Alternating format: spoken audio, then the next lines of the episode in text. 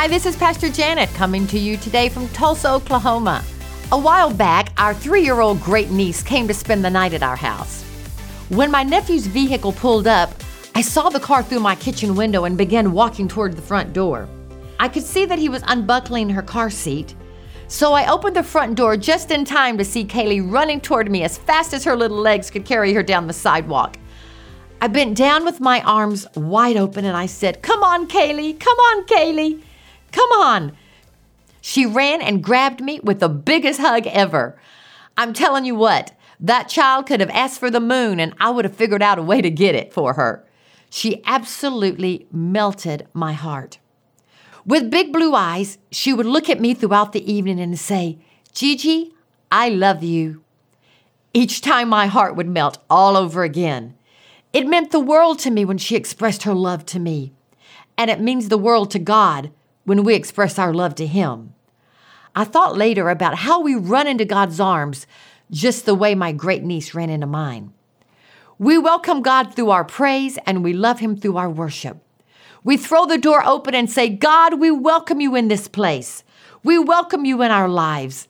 It's not about us, it's about you then He opens His arms wide for us to run into a place of safety, peace, and joy. We run into a place where we can take hold of anything we need because He has everything we need. He's El Shaddai, which in Hebrew means the God who's more than enough. That's our God. He has the answer to every question and the solution to every problem. He's all we'll ever need. More than anything, he is worthy of our praise just because of who He is. The visit with Kaylee gave me a much better understanding of the Father's love toward us. When we enter His presence, we need to take the time to communicate our love to Him. If it does a fraction of what I love you, Gigi, did to me, it will go a long way. Never back off from the presence of God.